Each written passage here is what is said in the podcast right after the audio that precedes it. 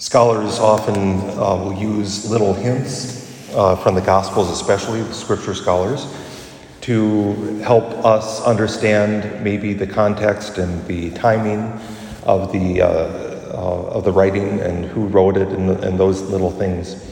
Uh, today, in our Gospel passage, we have one of those passages that more modern scholars will take and they will make a bigger deal of it than maybe I think they should mainly because they suggest that by uh, Jesus is mentioning palisades and encircling and hemming in all sides, uh, smashing not one stone will be left upon another, that St. Luke is writing after the destruction of the temple, after the destruction of 70 AD. Rome came in, uh, destroyed the temple, and uh, scattered the people of uh, uh, the Jewish people.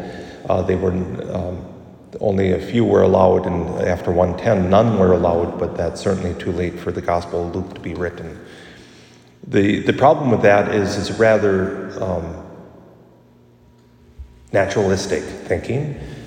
Uh, you don't even have to be a prophet, or as we might say, you don't have to be a rocket scientist. You don't have to be a prophet to understand this is what Rome did. They would raise palisades against a town that would not be uh, uh, allow them to be rulers. They would uh, hem them in, siege works. They would, once they were able to break that siege, they or, or, not break the siege. Once the siege was successful, they would go in and they would slaughter the people and they would raze the town. In fact, Carthage, and I believe it was like 138 BC, so about 160 years before this, Carthage was, was uh, in rebellion. Rome came in, they destroyed the city, they scattered all the, the residents, and not only that, they salted the land so that would never produce again.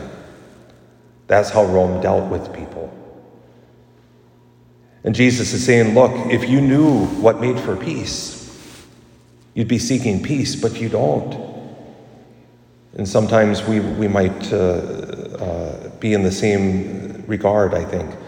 We, we think by making peace, we, we uh, kneel at the, the boot of uh, political correctness.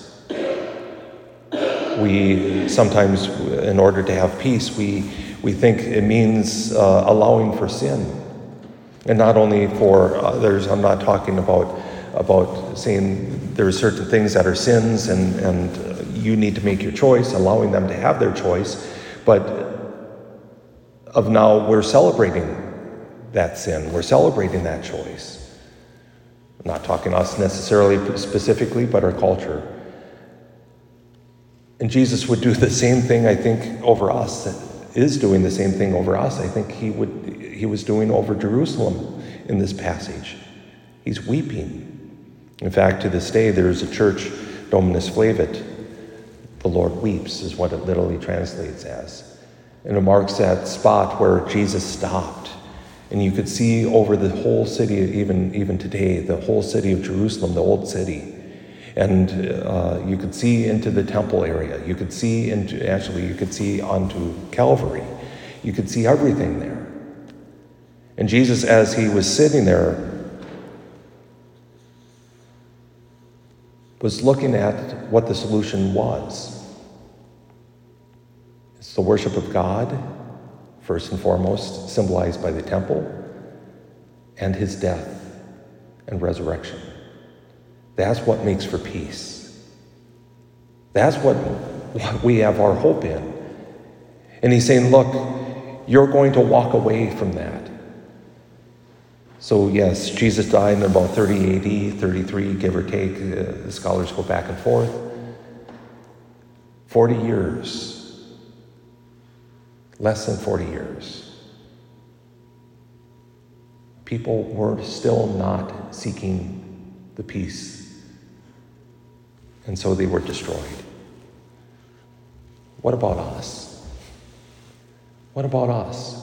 Are we seeking the peace that comes from Christ alone, the peace that surpasses all understanding?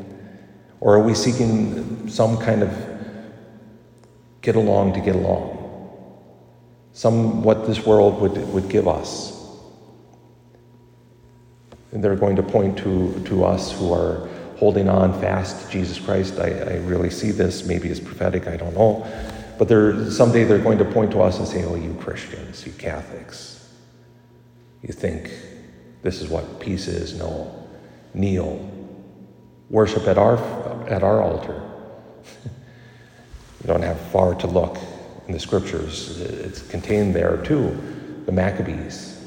They set up a false idol, a pagan god on the te- in the temple area about a hundred and some years before Jesus' uh, birth.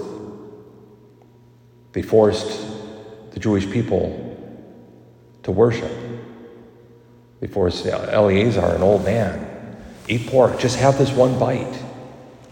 Now he went to his death because he knew peace was found in God. Peace is found in following the commandments. These are hard words, but we hold on. We live our faith, holding on that this is what gives for peace.